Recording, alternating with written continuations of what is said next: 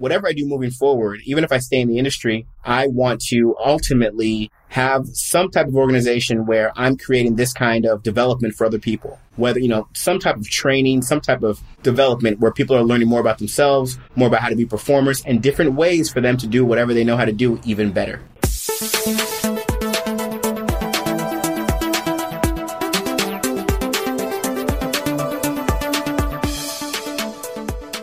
On today's episode of Unmet Need, I interview Samuel Adeyinka, the president and founder of Evolve Your Success. This particular episode is important because it builds upon the last episode I did on how to gain access to our customers in medtech. I met Samuel about a year ago and he's been coaching our team at Providence Medical Technology. I really think that content creation to really break through the sea of sameness and gain attention to our access customers is going to be a key feature. I really think content creation and cutting through the sea of sameness is going to be a key feature of successful medtech commercial strategies. Hope you enjoy the episode. And on today's episode, we have a guest. I know I've been hmm. promising a guest for a few weeks now, and the timing could not be better to accompany this arc of the physician entrepreneur. We've talked about a lot of different things in starting a company, but should you as a founder get to the point of commercializing your medical device or, or product, you're going to want to hear this episode. Samuel Adeyinka is the founder and president of Evolve Your Success. He's also the host of one of my favorite podcasts, the Medical Sales Podcast.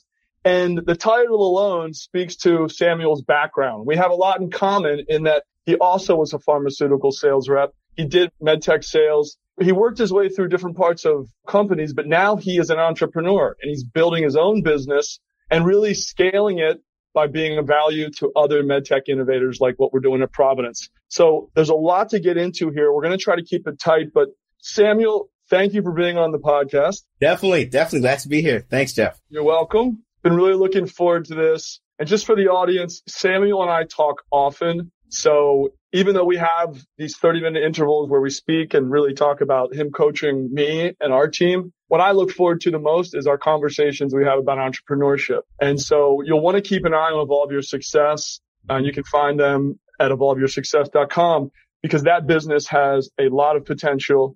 I would also follow Samuel because I don't believe Evolve Your Success will be the last thing he does.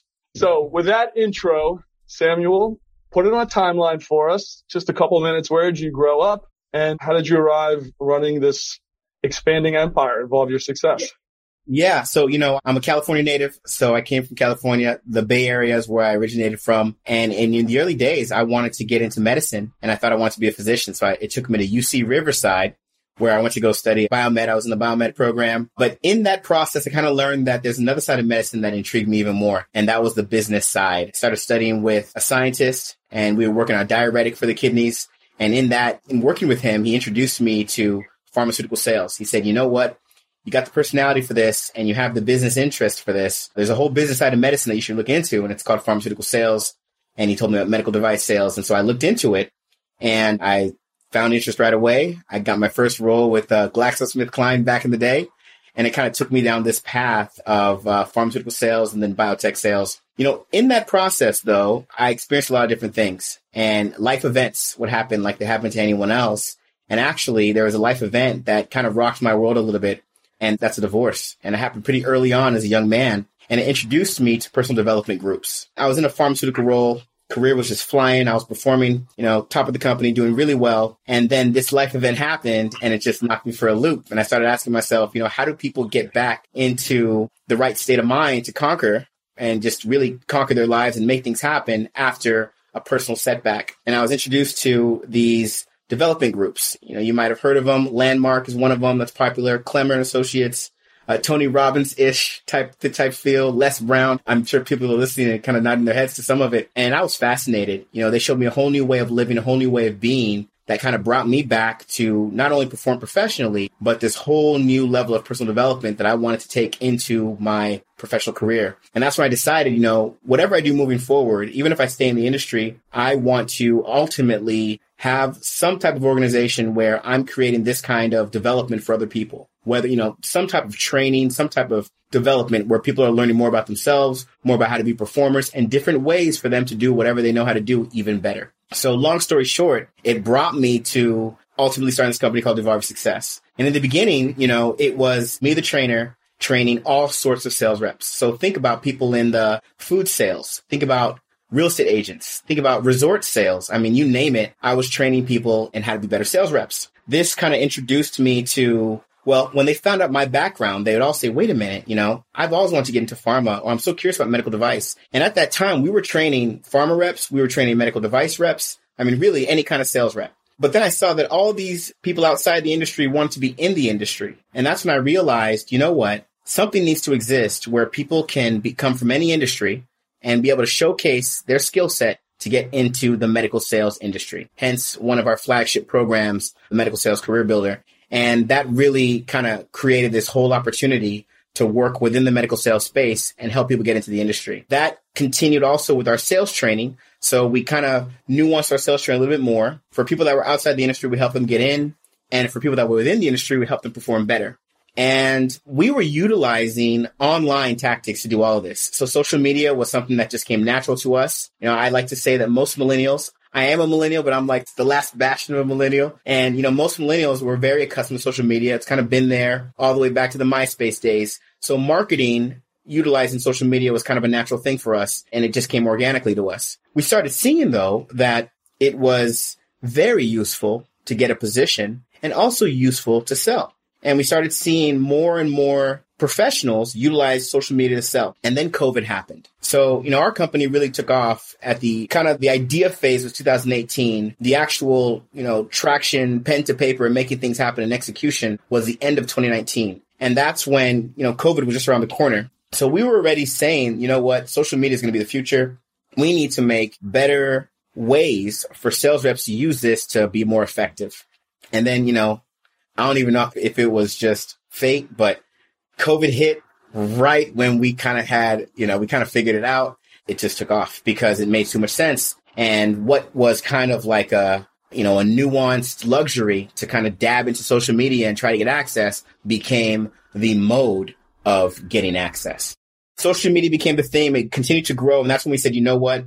This is it. And that's when, you know, for one, as you know, Jeff, it's always been an issue to have access in the pharmaceutical medical device. You know, let me just generalize it. Any medical sales industry where you need to get access to health administrators or physicians, there's an access issue. You have, you know, either the accounts that just believe that a sales rep is just too much of a time, time waster in their opinion. You have the accounts that just had health administrators that believed it, but the, but the physicians didn't. And you had just the fact that so many reps are coming into the fold and there's too much competition and accounts are just saying, you know what, we don't have the time. So this kind of made sense when COVID hit for everyone to go to the social media route. And not only that, there was research now to back that up. You know, when we met Jeff, you know, I was able to showcase a lot of the research by Gartner and how they have data that just proves that not only was it in the medical sales space that the customer did not really want to experience the sales rep, for a number of reasons, just in general, business in general. The customer does not want to experience a live sales rep as much as they prefer to go online and make decisions based on their own research. And that just created a window of opportunity for a sales rep to become part of that decision making process by having a social media presence with a social media brand that carried a message that facilitated what their company wanted to put out there and brought into what they want to put out there as an individual. When you marry that and you focus on that and you stay consistent with that for just as short as six months, you can go from an obscure sales rep trying to get access to the sales rep that actual that actually has your customers searching for you wanting to get in touch with you. And we were able to do that with clients and things just continue to happen.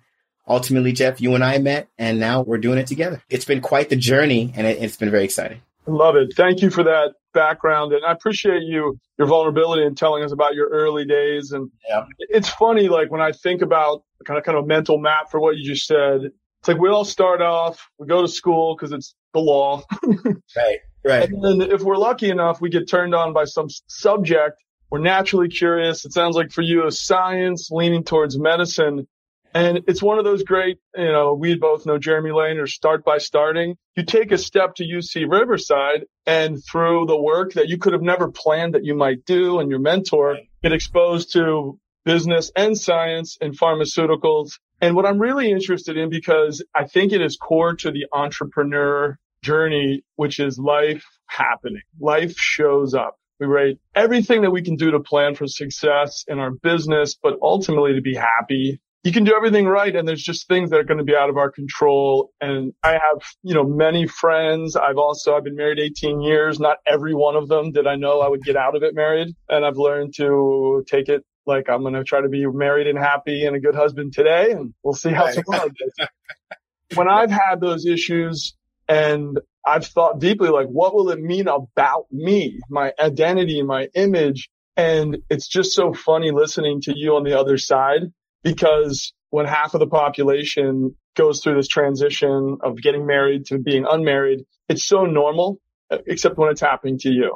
And so I love that after or maybe in the midst of going through that, you turn toward personal development. And what a productive and healthy thing to do when you reach an inflection point, something gets stale. I mean, there's so many parallels to draw in our careers, but the core theme, which I look for and I try to preserve and foster in myself is curiosity, the willingness to be open to new ideas, and ultimately a bias towards growth and development through action.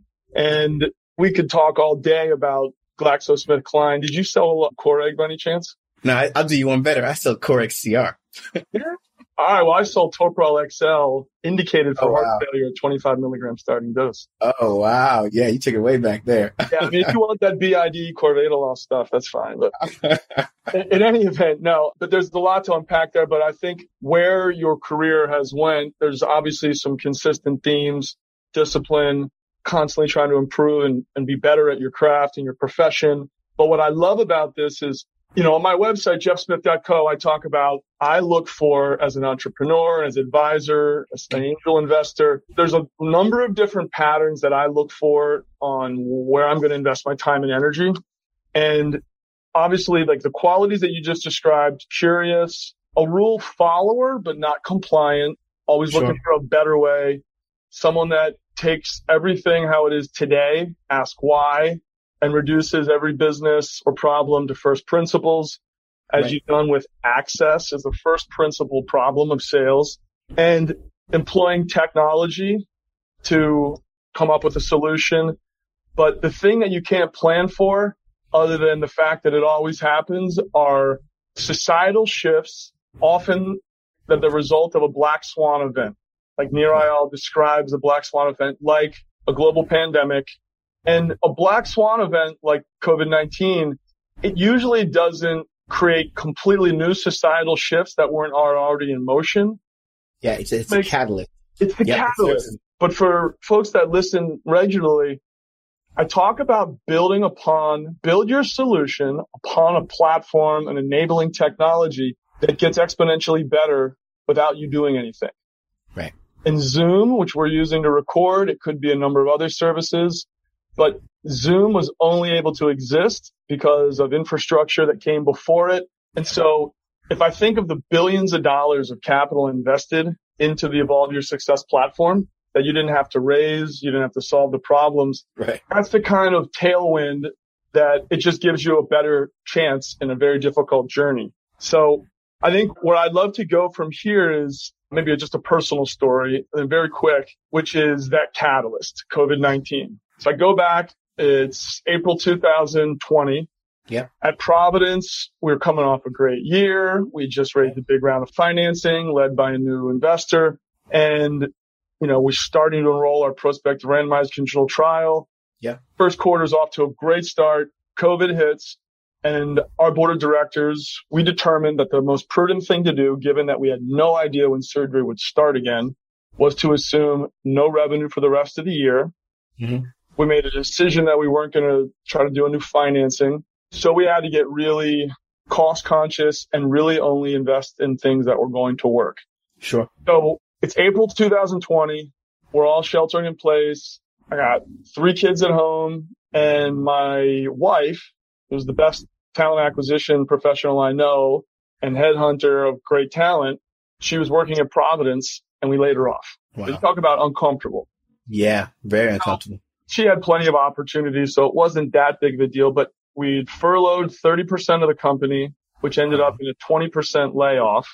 Wow. And in that year, we had a goal to be sustainably profitable. So we had to relook at everything that we were doing. Yeah. And to me, like the best way of looking at is the med tech commercial model viable? Is how many dollars of growth does the company get if you invest one dollar? Sure. Now, the timing is coincidental and it's all because this is a topic to be talking about right now. I get a call from one of my most supportive board members today. He's like, Hey, I just did a complete analysis of all the publicly traded companies that are in emerging growth medtech. Mhm. And there's really two groups. There's one group that now they're all growing north of 20%. Okay. None of them's growing 100% like you see in other industries where that's expected. A software as a service business, you double every year. Right. But a screaming growth medtech company is growing 30, 40%. Now, if you just take a list of the publicly traded medtech companies that are considered a growth business, meaning they're valued on a multiple of revenue versus a multiple of earnings. Medtronic, multiple of earnings. Treace Medical in the foot space, multiple of revenue. Okay. Now, so I won't list all the companies, but three of these companies I know really well, incredible mm-hmm. spine businesses, publicly traded. At one time, their market cap last year was almost 2x what it is today, but they're trading at three times revenue, despite a high growth rate.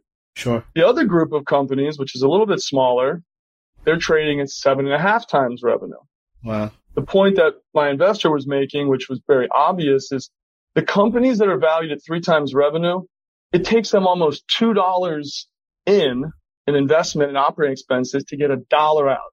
Now, if you were to go back over the last 30 years in medtech, there was a time when you could put in less than a dollar to get a dollar of growth. Right. And now we have companies that awesome products, great management teams, direct sales forces, big education and training programs, differentiated technology, IP, clinical evidence, reimbursement. Why does it take two bucks to grow one? And that, in my opinion, which is the segue to this discussion and what I was referencing in my last podcast on access is it's because the model itself is becoming less effective every day Yep. when we were drug reps, we had kind of a cool trade. It's like, you sign my computer. I have to see you do it. so I'm going to give five seconds to sort of like, you know, ask you a question, try to get your attention, maybe extend it to 30 seconds. But the minimum, I can tell you that Crestor reduces LDL by 45% at a low 10 milligram starting dose. Right. Don't forget Toprol XL is on Medi-Cal. You're going to get a touch. Now, we couldn't do that if we didn't have the samples. In medtech, we don't have that dynamic. But as you and I both experienced, even when samples free product is being given to the doctor, when there's 14 reps a day offering you roughly equivalent products, it's a nuisance. So fast forward to medtech, when you're an operating room sales rep, you know, you get to be there for the case. And all of my mentors in medtech sales, the scrub sink. you get to know the people in the OR, the circulating nurses, like the full OR sale, because when you do have a case, there's so much opportunity to be there early, do in services, but that all changed in part by COVID, but it was actually towards the late end of that. It was that hospitals don't want salespeople running around the hospital It was happening before COVID. way before like Reptrax and telecentric. Yeah. So where we are today in medtech is nobody wants to do lunches. Very difficult to get a surgeon and her partners to sit down for 30 minutes. We do them anyway because sometimes it works, just Right. like dropping off information. So as I look at it today, if you give me a territory and you give me 20 prospects, I will spend the first three months prior to meeting you I would spend the first three months getting to know everybody at the office staff that is not the target surgeon. Sure. With simply the task of trying to build trust and credibility and be different. Now that takes a long time, takes a lot of discipline. It's a lot of driving, gas, seven bucks a gallon in the Bay Area right now. And it just doesn't work that well. Right. So cadaver labs are great and get people to show up. Right. They're not happening that often because it costs a lot of money. And if only three people show up, you've invested a lot of time. On, yeah, it's not a return on investment. Every level of the sale, if I go backwards, remote case coverage is happening. There's multiple companies. I think Avail Med Systems is very cool. That's just one example, but there are many. Then there's, so that's on the case coverage side, the logistics and fulfillment. They're sterile packaged for better, for lack of a better term, kind of like candy dispensers. Right. On something, it's like, it's like how we get our scrubs in the OR sometimes. And then you just keep going down. But the last part of it where I think it's because the leaders, the commercial leaders of our industry tend to be a little older than millennials. Right. And so we all tend to lean on what worked for us back when we were selling. When it comes to marketing, you know, medical sales is the last bastion of innovation. All right, folks, that's all for today, but thanks for listening to another episode of Unmet Need. Hope you found something on the show today to be useful. And as always, please reach out to me. My website's jeffsmith.co. That's J-E-F-F-S-M-I-T-H dot C-O. You can also look for me on LinkedIn or all social media platforms. The point of this podcast is all about the physician entrepreneur. I'm looking forward to meeting you. I want to help you on what you're doing. So don't be shy. Drop me a comment on social media or just send me an email at jeff at jeffsmith.co. And as always, stay tuned for the next episode of Unmet Need.